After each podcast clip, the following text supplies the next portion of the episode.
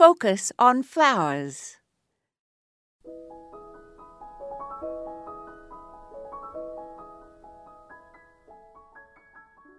Invasive plant species cause both economic and environmental damage.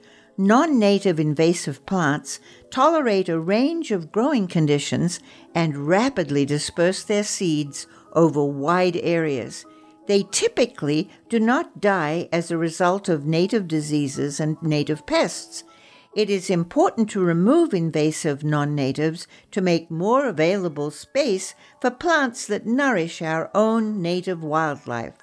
Look up information on a site such as the invasiveplantsatlas.org to help you identify the problematic plants in your yard.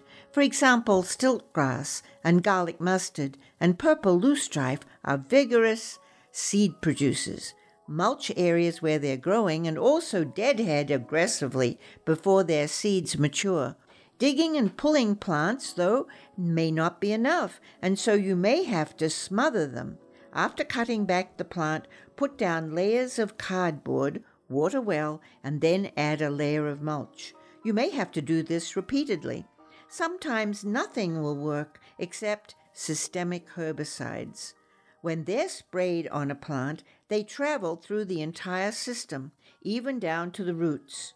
When absorbed through the leaves as you spray, the herbicide travels throughout the plant's vascular system. Carefully read the instructions.